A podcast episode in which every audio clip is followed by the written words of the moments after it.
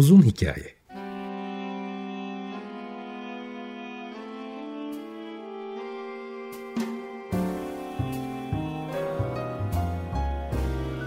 Sinir bilim, psikoloji, felsefe ve müzik.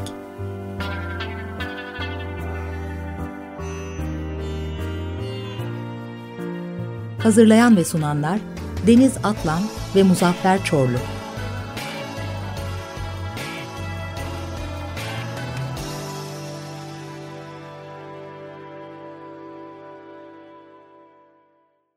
95.0 Açık Radyo'dan, Açık Radyo.com.tr ve onun uzun hikayesinden herkese selamlar. Tekrar bugün e, geçen hafta başlattım. Popüler bilim, popüler felsefe, popüler tarih, popüler psikiyatri ve ucu buz, e, uca gözükmeyen bir popüler e, bilim sevdasıdır. Gidiyor. E, bunu da aslında ben çok seviyorum. Geçen hafta da anlattım. Çünkü bilimin ya da bilimsel metodolojinin popüler olmasında hiçbir sakınca olmadığı gibi bunun çok yararlı olduğunu düşünüyorum. Fakat tehlikelerine ya da olası endişelerimi anlatmayı da bir görev bildiğim için e, bugün bu konudaki ilk konuğum daha önceden de e, konuğum olmuş sevgili e, psikiyatri profesörü Yankı Yazgan. Yankı Hocam hoş geldiniz. Günaydın, merhaba, iyi günler. Şimdi e, programdan önce de konuştuk. Ben e, dedim ki e, Yankı Bey'e durun durun bunları aslında programda konuşalım. Çünkü e, en canlıcı noktayla girdiniz. Eşitsizlik, e, e, akademideki elitizmin yanlış anlaşılması e, ve de bazı söylemlerle her şeyin aslında Arap saçına dönüşmesi. Şey, haline e, dönmesi. Oradan başlayalım. Çünkü e, popüler psikiyatri diye bir şey var mıdır yok mudur tartışmaya gerek yok artık. Çünkü popüler psikiyatri diye Google'a girdiğinizde dergilere de rastlıyorsunuz. Ee, orada benim ilgimi çeken şey herkesin merak edebileceği, herkesin yaşadığı, içinde olduğu durumları aslında bir e, psikiyatrik perspektiften, bir psikiyatristin e, deneyimlerinden yola çıkarak nasıl yorumlarıza e, gidiyor ve bunun neden zararlı olabileceğini, hiç neden zararlı olsun ki tabii ki ya işte mesela mutlu evliliğin sırları. E, şimdi e, daha iyi bir çift olabilmek için bir psikiyatrist yararlı olacaksa neden fikrini söylemesin? Dolayısıyla ya da işte neden daha çok kadınlar daha çok işte makyajına dikkat ediyor gibi. Burada popüler psikiyatride hangi konular ele alınmış? Şöyle bir listeledim. Tabii burada işte tıbbi, hipnoz, NLP, biyoenerji gibi e, ya da işte hastalık psikiyatrik hastalıklarda bu genetik midir ya da işte günümüz telefonları, işte ekranlar çocukları daha çok e, dikkat eksikliği e, iter mi gibi hakikaten de popüler olmasını anlayabileceğimiz çünkü hemen hemen herkesin e, bununla ilgili bir derdi olduğu ya da bir tecrübesi olduğu bir dünyada yaşıyoruz. Dolayısıyla bunlara bir e, bilim insanının e, bir perspe kendi perspektifiyle bunları ele alıp daha genel topluma bu konuda uzman olmayanlar anlatması elbette ki yararlıdır. Şimdi dolayısıyla herhalde e, popüler psikiyatri nedir diye sormama e, gerek yok. Ama siz sizin e, bunca yıllık tecrübenizden dolayı popüler olmuş konulardan alarak biraz önceki endişelere getiren kısa bir tarih yapmanızı isteyeceğim sizden. Ee, çok teşekkürler öncelikle bu konuda beni e, düşündüğünüz için çünkü benim hakikaten ilgilendiğim bir alan diyebilirim. Hatta daha e, psikiyatr olmadan ilgilendiğim bir alan olduğunu da söyleyebilirim. Tıp ve sağlıkla ilgili bilgilerin e, hayatımızın e, daha iyileştirmek için, hayat kalitemizi daha iyiye götürmek için nasıl kullanılabileceği üzerine e, kafa yormuş. Yani 80'lerin başına bir tıp öğrencisi olarak bir şeyler yapmaya başlamış bir insanım. Bir kere biraz önce sizin özetlediğiniz gibi bir kere meşru sorular var. Daha mutlu olabilir miyim? E, bu ruhsal bir bozukluk mu yaşıyorum yoksa gelip geçici bir yaşam zorlanmasıyla mı karşı karşıyayım? Ya da babamda şöyle bir nöropsikiyatrik bir sorun vardı. Bu benim hayatımı ileride etkiler mi? gibi gibi birçok soru yaşam olayları karşısında e, ve yaşam olaylarına bedenimizin, organizmamızın reaksiyonlarını anlama amaçlı aslında bilgiler uzun zamandır var. Bazen bu bilgileri e, kişiler toplumun diye diyelim yani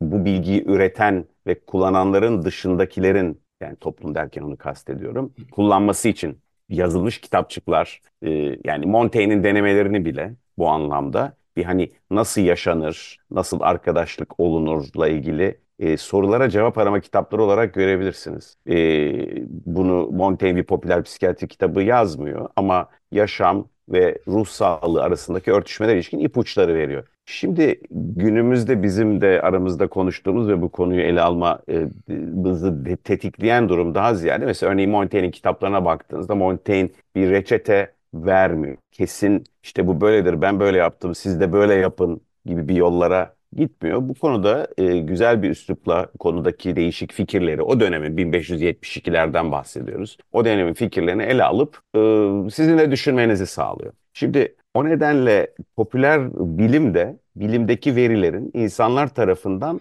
kullanılmasını e, ve değerlendirilmesini, hatta insanların bunu okuyan toplumun yeni sorular üreterek bilime yön göstermesini amaçlayan bir araç olarak görüyorum ben. Yani bu benim böyle şahsi fikrim değil ama şu anda öyle ifade ediyorum. Birçok kişinin de böyle düşündüğünü görüyorum. Ee, mesela anne babalık konusu çok popüler bir alan. Nasıl iyi anne baba olunur? Ebeveynlik dersleri nasıl alabiliriz? Ee, çocuğumuzu nasıl daha iyi eğitebiliriz? Vesaire gibi sorular var. Ve bu e, giderek daha zorlaştığı için günümüzün yaşam koşulları, günümüzün sosyoekonomik, politik koşullarında gerilimler ve dalgalanmalar ve krizler arttıkça bu soruyu e, cevaplama kabiliyetimizden kendi kendimize anne baba olarak örneğin daha çok şüpheye düştüğümüzde o zaman birilerine sorma ihtiyacımız oluyor.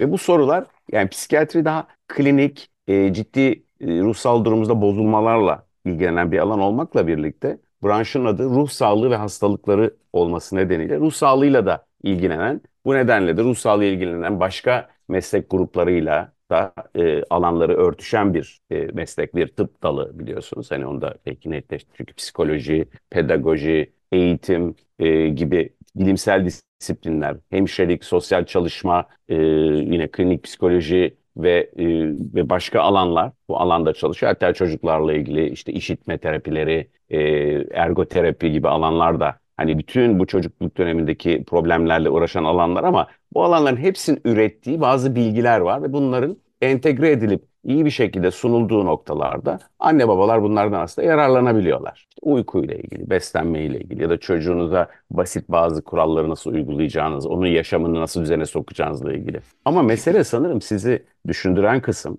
burada önerilerin, fikirlerin e, zaman içerisinde özellikle son 15-20 yıl içerisindeki uygulamalarda hani tarihsel perspektifte bu hep var. Bilgi verme, işte e, şöyle yapmak daha iyi olur ama böyle yapanlar da var vesaire gibi türde bilgi vermeden böyle yapmalısınız, böyle yaparsan yapmazsanız mahvolursunuz gibi aşırı genellemeler bazı durumlarda. Bazı durumlarda da temeli belirsiz, e, bir yerde okuduğundan kulağında kalmış ve alanda aslında çok da ehliyeti olmayan birisinin yani de, ehliyet derken bir tecrübesi bir, bir insanın elinden tutup da yerden kaldırmamış birisinin diyelim bulunduğu pozisyonu bazen aldığı bir ünvan olabilir bu bulunduğu pozisyon ya bir popülerite başka şekillerde kazanılmış bir popülerite olabilir. Toplumu yanıltıcı olabilecek. Yanıltma amacıyla değil. Yanıltma amacıyla da olanlar da var ama yanıltıcı olabilecek şeyleri pervasızca kullandığı durumlar bizim dikkatimizi çekiyor değil mi? Hem de bir pervasızlık yani oradaki şeyde. Ve pervasızlığın temelinin de bu popülerleştirme çabası yani bilimi, psikiyatriyi topluma faydalı hale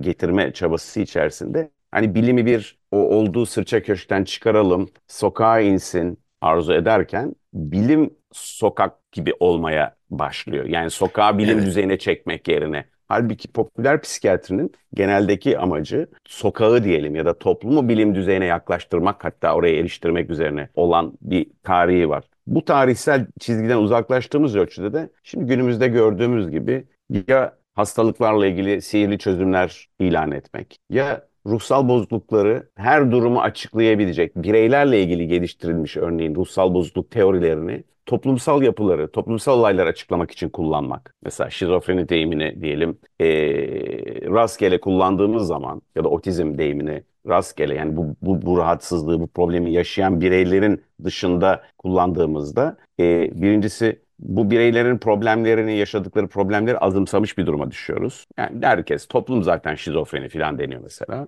E, ya da herkes depresyonda dediğimizde böyle bir şey geliyor. Dolayısıyla kavramların içi boşalmış oluyor. Ya da bu kavramın aslında temel özelliklerini unutturacak sadece bir yanını kullandığımızda o kavramı da yanlış yansıtmış oluyoruz. Yani dolayısıyla o konuda bir ruh sağlığı ile ilgili bir sorunundan şüphelenen vesaire bir insanı da bu konuda bir cevap arayışı sırasında kendisiyle ilgili çünkü farkındalık çalışmalarının çok büyük bölümü sizin bir sorununuz ve giderilebilir, düzeltilebilir ya da size yardım edilebilir bir yanı varsa bu konuda bir yardım arayışına yönlendirmektir. Mesela popüler çalışmaların bir tanesinden olan amaçlardan birisi bunu da engellemiş oluyor. Nedenle popüler psikiyatri toplumla bilim arasındaki bir yakınlaşmayı psikiyatri, nörobilim, psikoloji ve davranış bilimlerinin genel alanında sağlam amaçlı birçok çalışmayı içerirken zaman içerisinde popülist psikiyatri gibi bir takım yanlara da e, gittiğinde o popülerlik bir vulgarizasyon şeklini aldığı için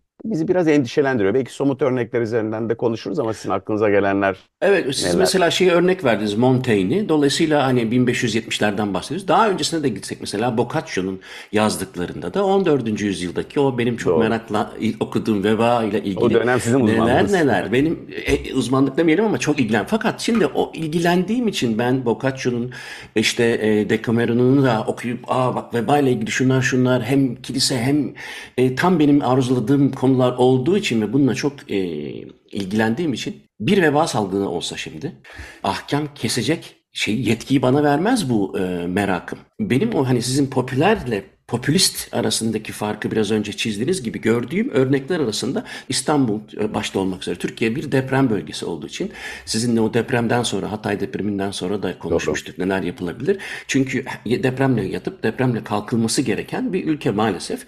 Ne olabiliyor mesela bu sefer depremin hazırlığı yerine depremle ilgili bilgiler veren kişiler popüler oldularsa ve de hazır popüler oldum o zaman doğruları söyleyeyim çünkü çok kişi bana bakıyor da diyebilir.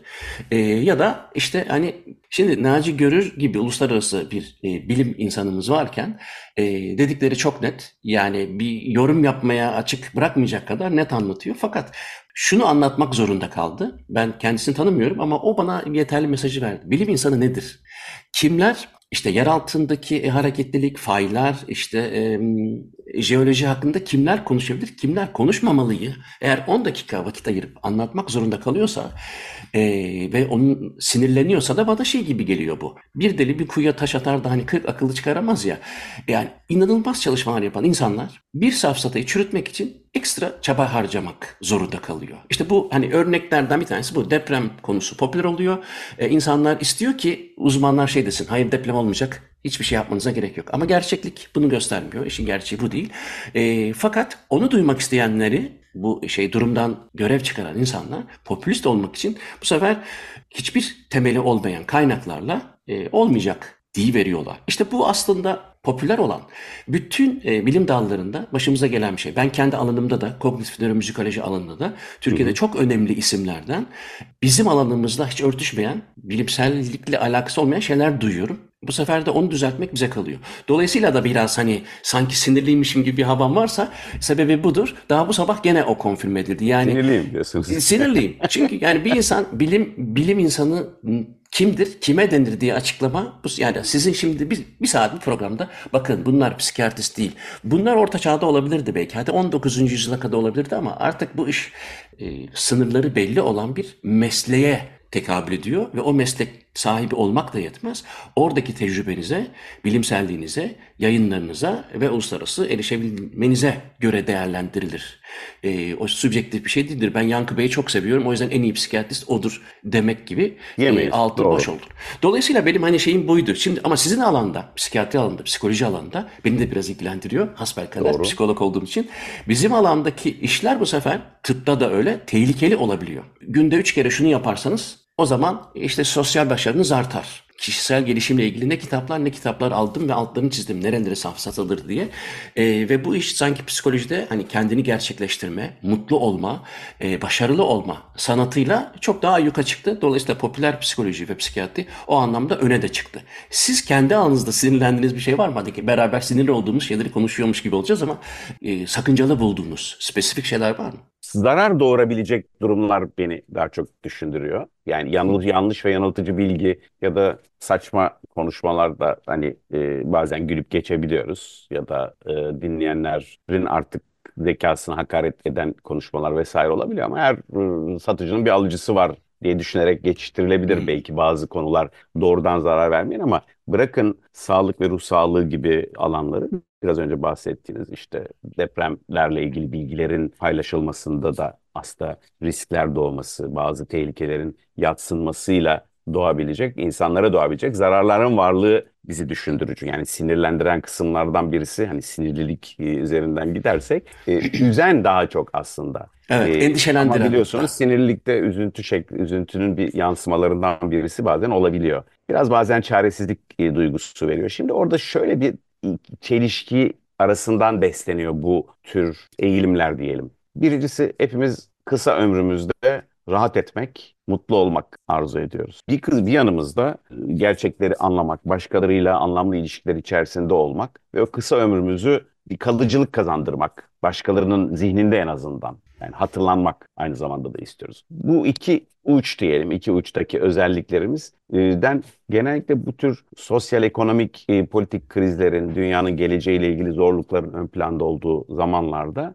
birazcık daha tadımızı kaçırmamaya dönük yanımız, keyif alma yanımız daha söz sahibi olmaya başlıyor. Ve o nedenle işte kötü bir şey olacak gibi söyleyenleri ya da işte çevre e, işte iklim kriziyle ilgili biliyorsunuz Açık Radyo'da e, onlarca yıldır çok ciddi uyarı programları vardı. Birçok kişi e, ya bu böyle değil falan deyip e, yatsıma eğilimindeydi. Artık yatsınamaz bir hale gelince herkes artık iklim sürdürülebilirlik e, bayrakları oldu. Yani popülistleşti konu bir parça. Evet. Popülerleşmedi de biraz ona benziyor bu tip şeyler. Hı. Riskleri, tehlikeleri hiçbirimiz duymak istemiyoruz yani. Ve bunu duyarak zaten yaşamak çok zor bazı durumlarda. Çünkü onu da bizim bu bilimi popülerleştiren herkesin akılda tutması gerekiyor. Ee, Bir yandan örneğin şunu düşünün. Ee, Ben diyelim ki bir ruh sağlığı programında evlilikle ilgili konuşuyorum. Yani Benim en anladığım konu değil, evlilik terapisti değilim ama o konudaki bir bilgiyi sunuyorum topluma. Diyorum ki işte e, evlenen insanların yaklaşık yüzde 40 ila 60'ı Batı ülkele, ülkelerinde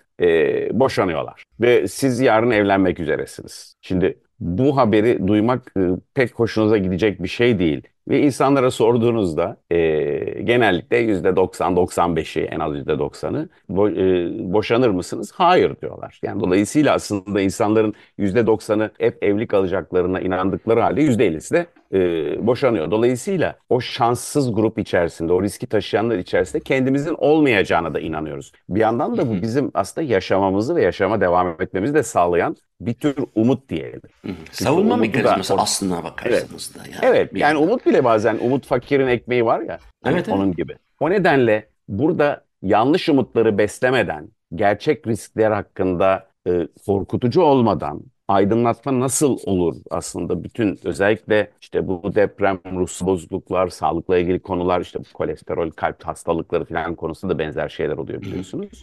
O nedenle orada o hassas dengeyi tutturmanın sadece yani popüler e, psikiyatri, popüler ruh sağlığı, popüler tıp alanında hani ciddi ve düzgün çalışan insanların da işinin ötesinde toplumun bilim dilini anlamasını sağlamak, belki orta vadeli, uzun vadeli, onlarca yıldır yapılmaya çalışılan tam başaramadığımız ve bilim dilini anlamasını çalı- sağlamaya çalışmak bile bir adım. Çünkü bilim dili aslında şüpheye dayalı bir dil. Yani bu olabilir. Yani yüzde yüz mü, kesin mi sorusuna hiçbir bilimsel bakışı olan insan o kadar. Yani yüzde yüz değil. E peki yüzde yüz diyen birisi varken büyük bir kesinlikle konuştuğu zaman kesinlikle konuşan insanı yani öyle de olabilir ama bu ihtimal de var diyen birini tercih ediyor toplumda kulak vermeyi. O yüzden bilimsel düşünce ya da bir konunun tam doğru o belirsizliğe, o konudaki belirsizliğe tahammül etme becerisini kazanma. Bu da sosyal duygusal bir beceri aslında. Bir şeyin kesin olmamasına ve o konunun daha fazla araştırılması gerektiğine, geçici kesinliklere. Yani şu anda böyle olduğunu düşünüyoruz ama bu bilgi daha derinleştirilebilir ve daha derinleştiğinde bugün bu söylediğimiz diyelim ki bir tedavi biçimi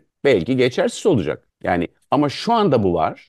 Bu tip düşünüş hep ona dönüyoruz. Yani eğitim sisteminin bir parçası halinde olabilse ya da eğitim sistemin içindeki elit eğitimi bir parçası bile değil artık. Çünkü bakıyoruz ki bu kandırılan, yanıltılan toplum kesimleri böyle geniş halk kitleleri işte okumamış, yazmamış insanların hani klasik öyle klişeler var ya işte cahil falan diye e, bazen bu kanallarda da duyuyoruz. Bunun cahillikle falan da ilgisi yok. Yani bir sürü okumamış yani böyle büyük tahsilli olmayan insanın bu konularda son derece içgörülü ve, ve sezgisel olarak doğruyu da bulduğunu görüyoruz. Bu eleştirel düşünme, bir şeyin her zaman tam kafamızdaki gibi ya da bizi rahatlatacak şekilde olmama ihtimaline tahammül etme gibi psikolojik becerilerin kazanılması ölçüsünde de biz e, bilim insanları gerçeği söylediğinde daha çok duyabilecek insan bulacaklar. Bunun için de büyük bir ihtimalle bizim e, lise, ortaokul, ilkokul, üniversite çağında bu düşünüş tarzını besleyecek neler yapmamız gerekiyor onu da düşünmemiz gerektiğini düşündürüyor bana. Yoksa popülist e, bilim yorumlarının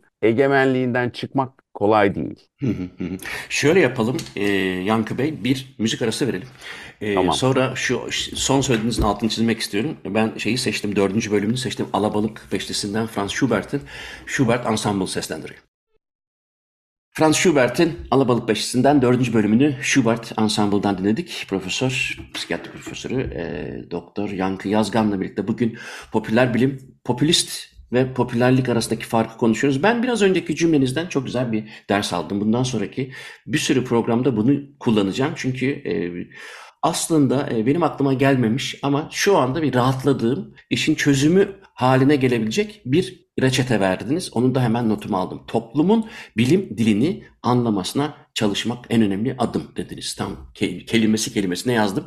E, bu aslında e, programın birinci kısmında Naci Görür'den bahsederken e, o bilim insanı kime demeliyiz, kime dememeliyiz diye çok kibarca ya bakın safsalları kenara koyun demeye çalışırken orada olabilir, e, olma ihtimali yüksek, olursa şaşırmayalım gibi kelimelerin tam biraz önce sizin anlattığınız gibi yüzde yüz kesinlik içeren ifadelere göre daha bilimsel olduğunu e, anlatmak zorunda kaldım. Ama zaten bilimin yanlışlanabilirliği, e, çürütülebilirliği bilimi ve bilimsel metodolojiyi bizim gözümüzde daha güvenli kılıyor. Çünkü yanlışlanana kadar şimdilik bu diyen bir bilim insanı zaten doğruyu bilim insanlığının gerektiğini yapıyordur. Fakat dediğiniz orada insanların şunu şunu yaparsak şu olabilirden ziyade şunu yapın bu olacak gibi e, söylemleri daha çok dikkate aldığınızı söylediniz ki bu eğer bu söylediğiniz e, geçerliyse o zaman aslında popüler bilimi, popülerliği popülist hale getiren sebebi de aslında her malın bir müşterisi,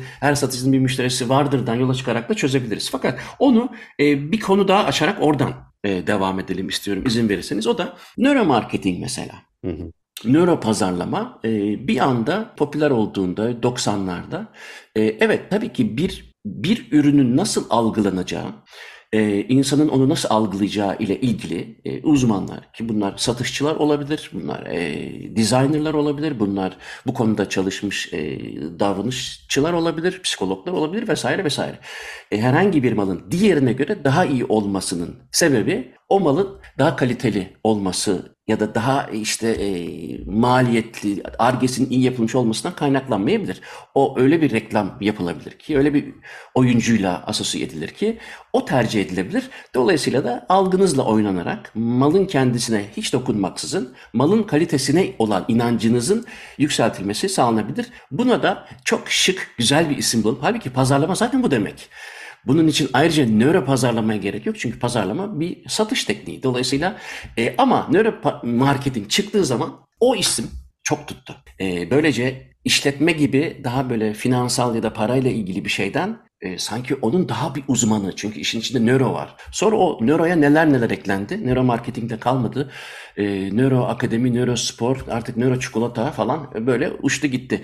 O aslında nöro marketing, marketingi iyi satabilen bir yani kendi kendini bir daha satabilmiş oldu pazarlama, nöromarketing adını alarak.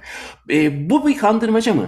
Buna nasıl bakarsınız? Yani marketing oldu nöromarketing bu aslında bu da mı bir yanıltıcı? Yani burada şöyle aslında bir kısmı bunun e, bizim e, hayallerim hayallerimiz derken hayal ettiğimiz durumları bize sunabilen şeylere inanıyoruz. Yani orada nöro kelimesinin kullanılması, nöronun çağrıştırıcı, çağrıştırdığı nörobilimin ciddiyeti, işte beyin görüntülerinde 90'larda başlamış, 80'lerde 90'larda başlamış olan tabii, tabii. E, önemli çalışmaların e, prestijini e, bir tür edinmek diyelim yani oradan e, oradan bir e, yararlanmak anlamına bir yanı da var. E, bu konuda hani ciddi gayretleri olan insanlar olduğunda yatsımak istemiyorum. Hani burada e, bir kötü niyetle bu işten bize ne nema çıkar diye düşünerek hareket eden değil. Hakikaten insanlar diyelim ki bir gazoz şişesine baktığında veya tattığında nasıl bir e, farklı e, beyin e, aktivitesi oluyoru araştırmakta hiçbir mahsup. Hatta yararlı. ötesinde zaten müthiş bir şey yani bunun edinilmesi. Yani Ahmet'e baktığında farklı, Ayşe'ye baktığında farklı e, algılamak gibi aslında. Yani oradan e, hatta bunu şeyde de kullananlar oluyor böyle neuro dating diye de birisi çıkabilir yani e, öyle bakarsanız. Yani ideal eşi bulmak için, ideal lezzeti bulmak için bir e, o cevap arayışına o dönem egemen olan bilimsel araştırmalardan yararlanarak bir etiket yapıştırma aslında gibi gözüküyor. Nitekim e, o düzeyde kaldı, daha ilerlemedi. Çünkü ilerlemek üzere bir bilimsel araştırma kanalından ziyade geliştirilmek üzere olan daha çok bir bilgi kullanma alanı e, şeklinde olur. Daha çok metaforlarla e, ilerleyen bir alan. Birçok yayın falan oluyor ama artık yayın bir konuda yayın olması da tek başına bir mana taşımıyor biliyorsunuz. Şimdi oradaki zorluk şu. Gerçekten bilimsel olarak ilhamla yapılmış yani bir işte biz burada beyin işleyişiyle marketingi birleştiririzle e, bunu dediğimiz anlamda bir etiket gibi kullanmak arasındaki fark nerede? Yine biraz önceki bilim tanımına geliyor. E, eleştirellik, olasılıklara açıklık, farklı, belirsiz olmasını kabul etme ya da bugün ile öne sürdüğümüz bilgiyi, kendi öne attığımız bilgiyi nerede yanlışı var diye kusurunu arama, kendimizin araması aslında bilim. Ve bu bir anda da kusurluluğunuzu kabul etme ve kusurluluğunuza tahammül etme gibi bir e, yan da getiriyor. Dolayısıyla bilim insanlarının bir parça el üstünde tutulmasının gerekliliğini gösteren şeylerden birisi kendini e, yüceltmeye ya da öne çıkartmaya çalışmaktan ziyade burada ideal bir durumdan bahsediyorum. Böyle olmayan bir sürü örnek mutlaka vardır. Ama ben nerede yanlış yaptım acaba diye düşünen bir meslek alanını canlı tutmamız gerekiyor ki dogmalara, bir takım yanlış Hı hı. fikirlere saplanıp kalmayalım. Şimdi bu dediğiniz alan işte pazarlama alanı ya da başka alanlarda tabii ki bu tür belirsizlikler pek makbul değil. Doğru olmasa bile kesin bir şey söylemenin daha makbul olduğu bir alan. Yani Hı hı. kesin olmak doğru olmaktan önemli oluyor. Hı. Hani bu işte karpuz ben geçenlerde karpuz alıyordum. Dedim ki şeye satıcıya nasıl karpuzlar? İyi abi dedi. Şimdi hani o sırada mesela bir nöro karpuzlama yöntemi olsa bir karpuzun lezzetli ve kırmızı ve bilmem ne olduğunu gösterse ben hani kabul edeceğim. Böyle zıt tutsam ve e, anlatsa. Yani bir bilgiye ihtiyacımız var. Çünkü karpuz açmadıkça içinin ne olduğunu bilemediğiniz bir şey. Ne oldu? Ben orada öyle bilimsel bir yolla bulamadığımıza göre o zaman şunu söyledim. Karpuzuna güveniyor musun dedim. Güveniyorum dedi. E, o zaman alıyorum ben de dedim. Şimdi orada güvenmek bilimsel bir yani daha öznel bir şey. Diğer yandan güven duygusunu bile bugün bazı araçlarla örneğin e, ölçebiliriz. Güven duygusunun korelasyonlarını. Hı. Örneğin güven duygusu annesine hisseden anne baba anne çocuk ilişkisinde güven duygusunun oluştuğu durumlardaki beyin aktivitesiyle bunun oluşmadığı durumlardaki beyin aktivitesi arasında fark olduğunu göstermek mümkün bugünkü e, nöro görüntüleme teknikleriyle.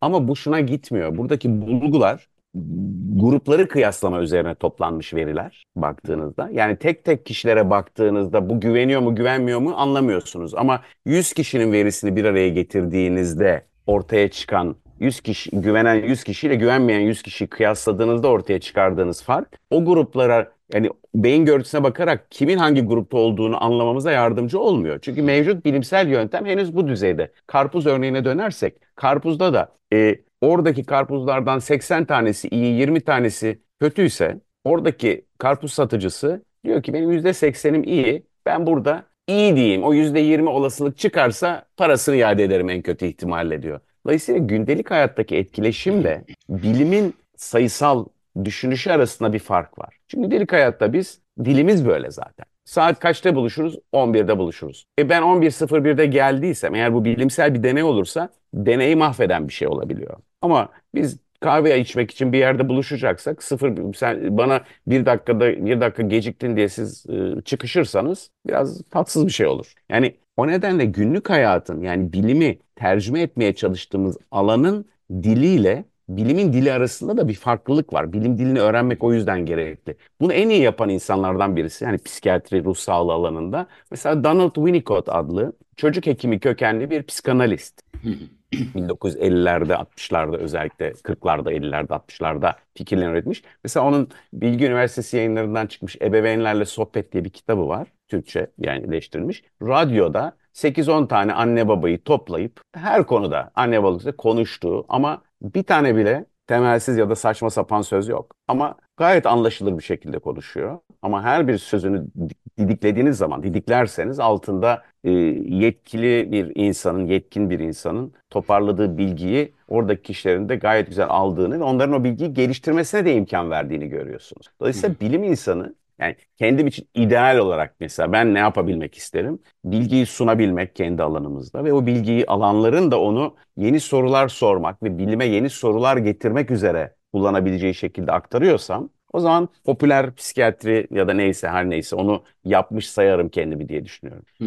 Bunu yapmanın da e, her zaman böyle şey bir yolu da yok. Yani bazen bilimden bahsediyor gibi olmak bile gerekmiyor. Örneğin resimlerle anlatmak benim çok ilgilendiğim bir alan. Hı hı. Çizgilerle vesaire böyle anlatmak. Bir ara bu bir, birkaç bilim dergisine, çok geçmişte Gençlik Toplum Dergisi gibi yerlere böyle bilimsel verileri bir roman, çizgi, hikaye gibi anlatmak gibi meraklarım vardı. Hala da çiziyorsunuz değil mi? Bir gün Evet hala da çiziyorum. Bir güne daha böyle gündelik yapıyorum. Bazı yerlere daha e, böyle hikaye eden şeyler. Mesela bakıyorsunuz şimdi New England Journal of Medicine gibi bilimin yani tıbbın amiral gemisi diyelim de bile vaka öyküleri resimli olarak anlatılmaya başlanan hikayeler var. Grafik novel'lar var. Bilimsel bilgi de anlatmanın e, yollarını bizim bilim dünyasının geliştirmesi gerekiyor. E, yani bilim iletişimi kavramı da bu son 15-20 yılda çıkmış olan aslında biraz bunun üretimi. Çok tecrübeli gazeteciler, e, yazarlar e, var. Bunlar bir işte bu alanın uzmanı değiller ama bu konuyu bilimi, bilimsel bilgi anlatma konusunda adeta mütercim tercüman durumundalar. Bu gibi alanlara da ihtiyaç var. O nedenle işi sadece ne bileyim psikiyatristler, psikologlar ya da bu alandaki profesörler yapması da gerekmiyor. Bu bir grup, bir beraberce yapılacak bir iş olduğunu da düşünüyorum. Tek başımıza da başa işte mesela çizerlerden yararlanmak da aynı şekilde. Bunu anlayan, buna ilgi duyan çizerlerden yararlanmak. Ha arada işte bizdeki Engin Geçtan gibi, Atalay Yörükoğlu, Doğan Cüceloğlu gibi bu işi hem yazı çizgi yanı güçlü hem bilim yanı güçlü insanlar da çıkıyor. Ama onun dışında birçok kişide de topluma aktarılacak bilgiler var. Yani bu e, önder kişiler dışında. O nedenle bizim alanımızla yani bizim alanımız ruh sağlığı, nörobilim, psikiyatri, tıp e, ile toplum arasındaki bu e, dil e, meselesini halledecek başka kişilerin de başka alanlarında görevi var. Doktorların burada spesifik olarak konuşursak mesela bir durumu var. Yani yetki ve sorumlulukları var. Yani hı hı. yetkin olmak dışında şimdi depremle ilgili bir profesör de konuştuğunda bir sorumluluk da var ve o sorumluluk da gerçeği söyleme sorumluluğu ama gerçeği herkesin anlayabileceği dilde söyleme sorumluluğumuz da önemli. Çünkü bazen karşı taraf onu anlamazsa o bilgi havada kalıyor. Örneğin e, Milli Eğitim Bakanlığı'nın bu 444 uygulaması 2012'de yapılacağı zaman ve işte bu sınavlar 8. sınıflar alınacağı zaman daha önceki şeyde de ben bazı beyin araştırmaları ve çocukların e, okula erken başlama nedeniyle e, davranış sorunlarının ve öğrenme sorunlarının daha çok olduğunu gösteren bazı bulgulara dayanarak bir takım itiraz makaleleri yazmıştım. Bazı televizyon programlarına çıkmıştım. Hani popüler psikiyatri uygulaması olarak kendimden onu örnek verebilirim. Yani aynı zamanda o bir psikiyatrideki bilginin bir e, toplumsal politikayı desteklemesi ya da kösteklemesi, itiraz için kullanılması anlamında bir şeydi. E, kulak asan oldu, olmadı. Sonuçta o uygulama yapıldı. Biz o uygulamanın çalışma, e, o yıl e, başlayan çocuklarda bir araştırma yürüttük. Sonra da 3 yıl sonra da takip ettik. Bu erken başlatma uygulamasıyla çocukların, erken başlayan çocuklarda dikkat eksikliği ve öğrenme ile ilgili ciddi sorunların hem başlangıçta olduğunu hem de yaklaşık 3-4 yıl sonraki takip çalışmamızda da bunların önemli bölümünün sebat ettiğini gösterdik. Hı hı. Bunu anlatmaya çalışıyorsunuz ama bir kısım insan için sonuçta bazı insanlar dediler ki Yankı Bey tamam bunlar oluyor ama bazı ailelerin de çocuklarını bırakacak yerleri bile yok. Onlar için mesela okula başlama çocuk dikkati dağınık da olsa öğrenmesi geç de olsa evde yalnız bırakmaktansa çocuğu okula bırakıp fabrikaya çalışmaya gitmek de o insanlar için öncelikli. Dolayısıyla senin bulduğun bulgular doğru yerinde ama daha başka bulgularla bir araya geldiğinde ikinci derecede bir bulgu sayılıyor. Ama o da değişik bilim alanlarının da birbirini okuması ve incelemesi açısından da popüler bilim çok önemli. Örneğin ben popüler jeolojiyi ya da nöromüzikolojiyi size okuduğumda nöromüzikoloji benim anladığım bir alan değil. İlgileniyorum. Yazılarınızı, köşeni, e, programlarınızı ilgiyle takip ediyorum ama o konuda eksper olmayacağım ama orada nasıl düşünüldüğünü öğrenmek. O yüzden bazen popüler psikiyatri ya da başka alanlar dediğimizde sanki de geniş toplumsal kesimler değil bilimin diğer alanlarında olan insanlar için de bizim bunu yazıp çiziyor olmamız lazım. Mesela ben başka bilim alanlarının e, yazarlarından yani böyle top işte Scientific American ya da New Scientist falan gibi dergiler hani popüler bilim dergilerinden de ne bileyim işte virüslerle ilgili çok faydalı bilgileri öğreniyorum. Ya da Nature ya da Science gibi dergilerin popüler e, yani herkesin herkes derken başka bilim alanlarından insanların anlayacağı hale getirilmiş yer, şeyleri var, podcastleri var. O nedenle popüler bilim alanın dışındaki bilim insanları için de çok önemli. Hmm. Şimdi Nature dediniz ben de oradan örnek verecektim. E, yanılmıyorsam 96'ydı. Ee, işte Mozart Effect diye, The Mozart Effect diye bir şey çıktı. Evet hatırlıyorum. Ee, Bizim çocuklar küçüktü o yıllarda o yüzden ilgileniyordum böyle şeylerle. Evet, The Mozart Effect e, çalışma koşulları e, yani deney koşullarını tekrarladık biz daha sonradan. Çünkü orada işte aslında belli bir yaş üstündeki kişilere yakın geçmişli bir e, hafıza testi uygulanıyor. Hangi testi uyguladıklarını şu an hatırlamıyorum o test şeyde. Ve Mozart'ın da işte sanıyorum re majör 448 köhel olmalı. Onun hmm. birinci bölümünden bir, bir, bir pasaj dinletiyorlar. Galiba bir e, 8 dakika kadar dinletiyorlar. Sonra aynı testi tekrar uyguluyorlar ve de test sonuçlarında e, kısa süreli hafızada e, istatistik olarak anlamlı bir fark çıkıyor lehine. E, bu çalışmada hiçbir sorun yok. Nature'ın bunu yayınlamasında da bir sorun yok. E, fakat çok ciddi bir Meta-analize çok ciddi bir tekrarla, tekrara, çok ciddi denek sayılarının artırılarak tekrara ihtiyacı var ve yoruma çok açık. Fakat orada şöyle bir sorun oldu. The Mozart Effect adıyla yani Mozart'ın kısa süreli hafızaya etkisi adıyla verilen bu şey o kadar yanlış anlaşıldı ki ben kişisel olarak bir 15 yıl falan uğraştım bunu düzeltmeye. Türkiye'de o zaman Türkiye'de yaşıyordum İstanbul'da hem medyada çıktı hem bir sürü yerde. Çünkü bu bir Mozart efekt değil. Yani Mozart yerine başka bir klasik dönem bestecisi kullanıldığında da e, bu çıkabilir ya da çıkamaz. İkincisi örneklem çok çok az. Yani e, sayı olarak e, reprezentasyonunda sorunlar olabilir. Tekrarlanması gerekiyor. Üçüncüsü de uygulanan testin geçerli güvenliği tam onay almamış. Ya bir sürü sorun var. Fakat bu sorunlar yetmiyormuş gibi bir takım gazetelerin özellikle arka sayfalarında ya bugün bilimden bir şey yazmamız lazım. E, müzik deyince de Mozart çok satıyor. Bilimde Einstein sattığı gibi. E, Mozart dinleyen çocuklar zeki olur diye bir yayınlandı bu. İşte o hani bir deli bir kuyuya taş atmış. Hadi bakalım ayıkla evet, taşını. Ve bu bir endüstriye dönüştü. E, hamileler için Mozart CD'leri. Hamile kalmaya giden yolda bile Mozart dinlersek daha mı başarılı oluruz gibi hiçbir temeli olmayan yorumlarla gitti bu. Ve sonra bu dünyaya da yayıldı ama özellikle bazı toplumlarda işte çocuklara Mozart dinletenler.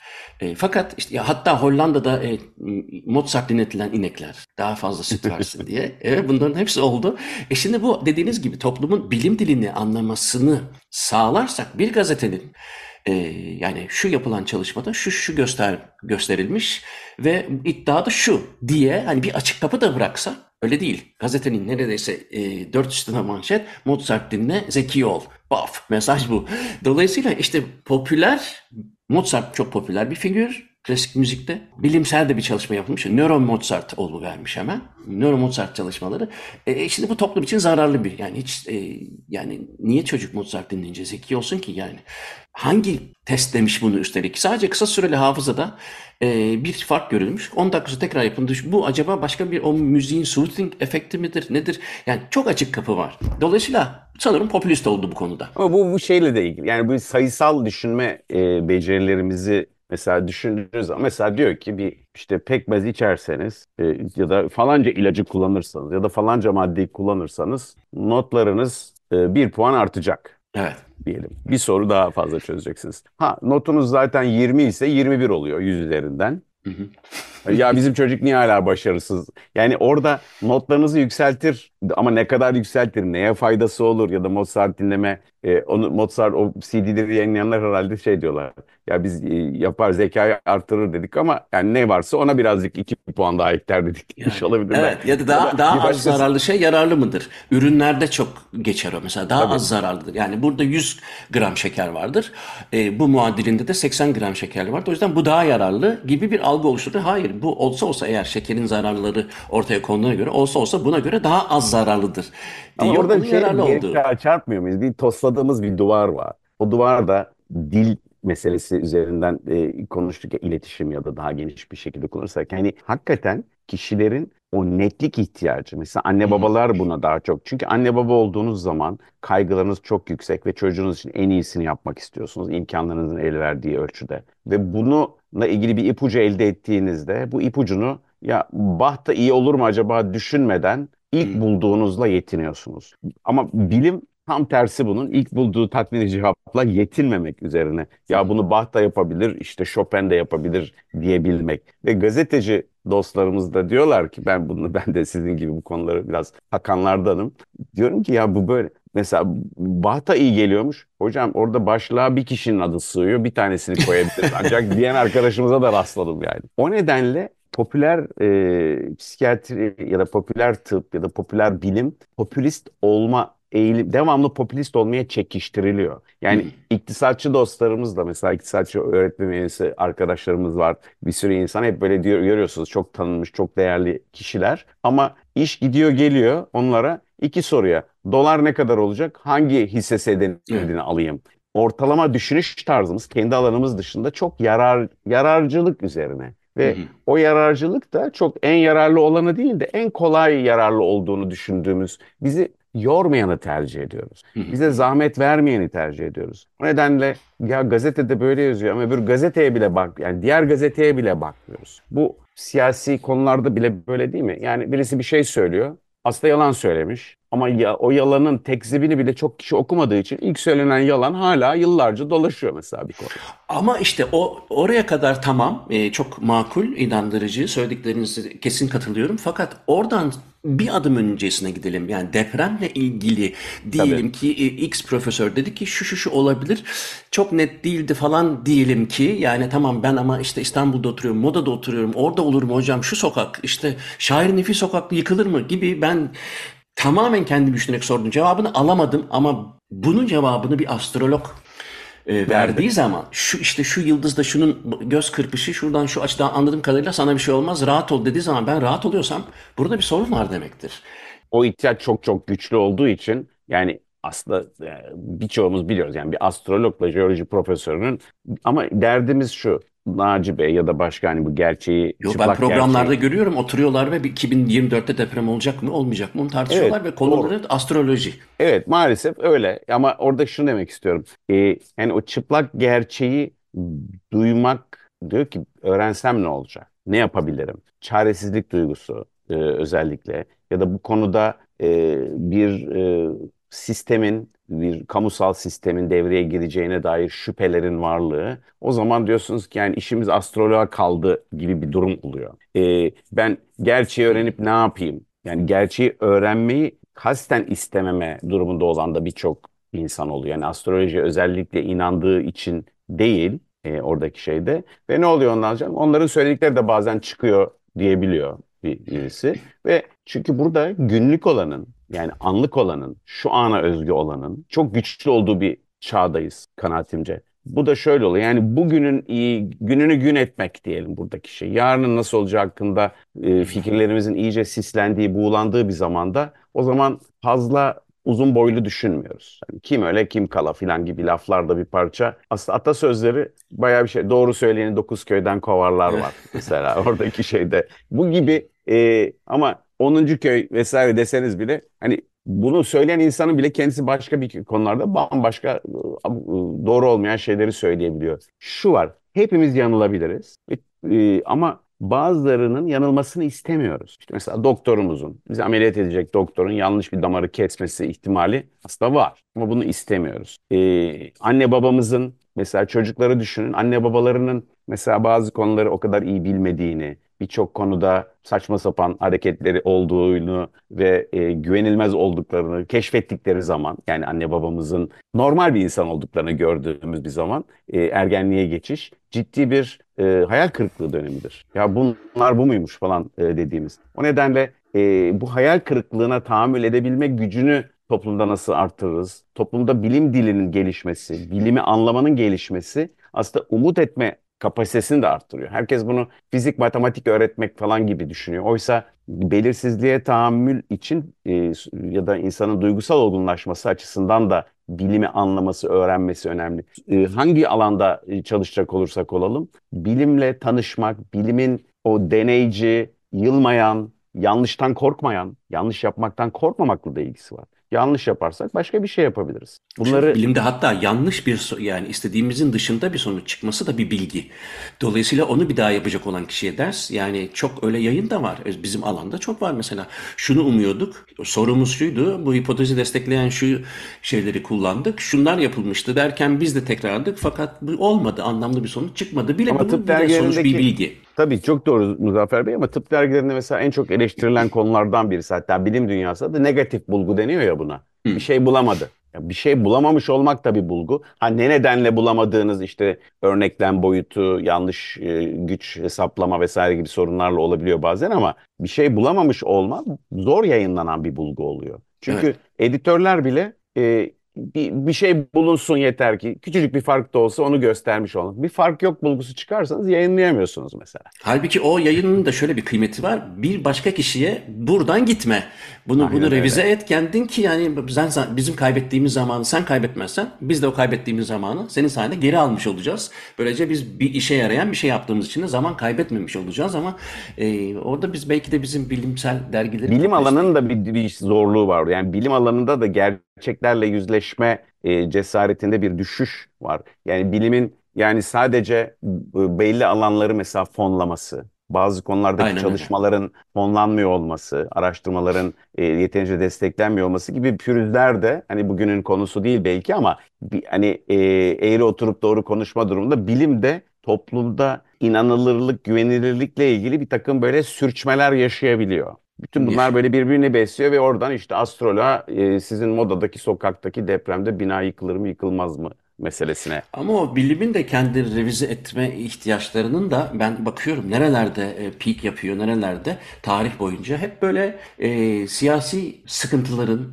zorbalıkların, sıkıştırmaların olduğu dönemlerde bilimde de böyle bir raydan çıkma oluyor. Ben şimdi yeni şeyleri okuyorum bu e, Hitler'in e, bilim insanlarını. Mesela. E, tamam işin e, bu günümüzün perspektifiyle anlamaya imkan yok. Çünkü o Men, Mendele'nin, Mengele'nin yaptıkları vesaire şu anda artık bilimsel etik açıdan e, uygulanabilir şeyler değil.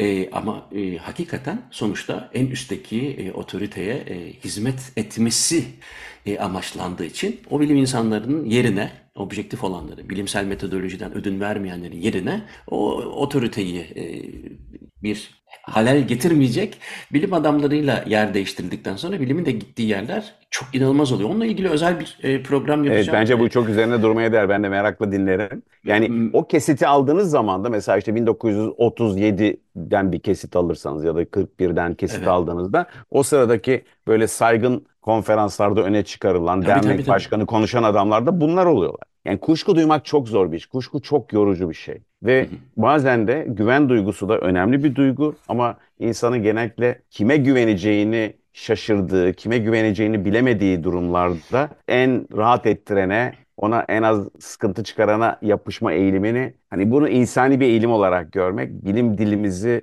e, bu insani eğilimi taşıyan e, taşı, taşı, insanların taşıdığını düşünerek kurmak da çok kritik oluyor.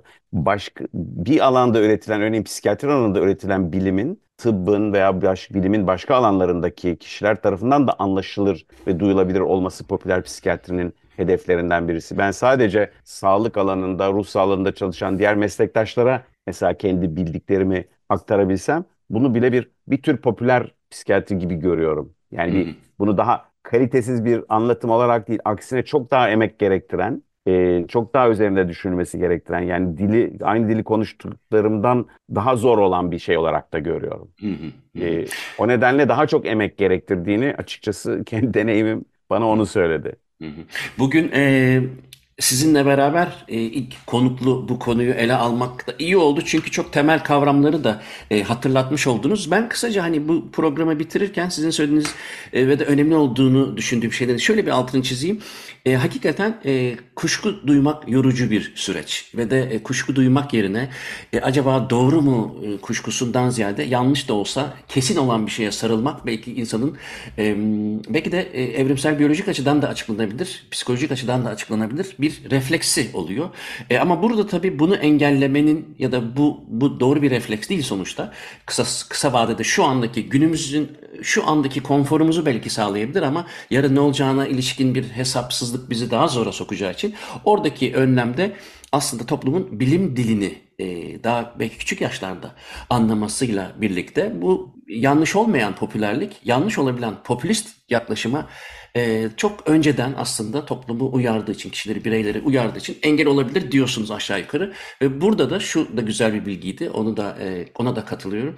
İnterdisipliner çalışmalar yani e, popüler sizin kendi alanınızda yaptığınız bir çalışmayı başka bir bilim alanındaki kişinin rahat anlayabileceği düzeye getirmeniz aslında e, bu işi sulandırmak yerine tam tersi e, interdisipliner çalışmayı da sağlayacağı için daha çok anlaşılabilir kılacak dediğinizi anladım ben. Umarım doğru anlamışımdır ve de yüzde yüz katılıyorum. teşekkür ederim benim için özetlediniz aslında fikirlerimi derleyip toparladınız. E, e, bu alanda düşünmek yani mesela şu yaptığımız da aslında bir popüler bilim ve popüler psikiyatri programı. Bu düşünme ve e, burada beraber bunu dinleyenlerle birlikte onların kafasında doğan sorularla birlikte gelişecek bir e, alan açmış oluyorsunuz. Bu ve böyle bir sonu olmayan bir yoldan bahsediyoruz aslında kişiden kişiye, kuşaktan kuşağa devredilen o sonunu görememek bazen insanı korkutabiliyor. Yani ne yapıyoruz biz duygusunu verebiliyor. O sonunu görememeye alışmak hani açık denize doğru yüzmek gibi bir şey. Nereye gideceğinizi kulaç atmak yani oradaki şeyde. Aslında kulaç atıyoruz burada hepimiz ve nereye gideceğimizi düşünmeden attığımız bir kulaç. Bazen bu çok e, kritik. Yaptığımız işlerin büyük bölümü e, ve bizimle de bitmeyecek işler. Yani kendi yaşamlarımızla, kendi ömürlerimizle sınır olmayan işler yapıyoruz. Bir bu konudaki düşünce okyanusuna bir damla atıyoruz. Yani bugün yaptığımız da öyle bir şey. Binlerce, yüz binlerce, milyonlarca damlanın içinde bir damlayız yani. Çok teşekkür ederim. Bugün e, psikiyatri profesörü e, Doktor Yankı Yazgan'la birlikte popüler bilim, e, popüler psikiyatri üzerinden fikir e, yürüttük. E, çok yararlandım. E, çok da güzel özetler çıktı benim için. Bu bu serinin e, geçen hafta başlamıştım. E, ama konukluya e, Yankı Bey'le başladım. Önümüzdeki haftalarda yeni Teşekkür konuklar ederim. olacak.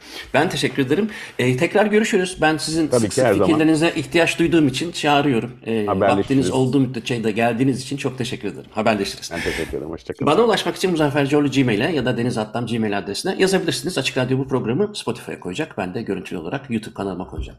Haftaya görüşürüz. Hepinize günaydın.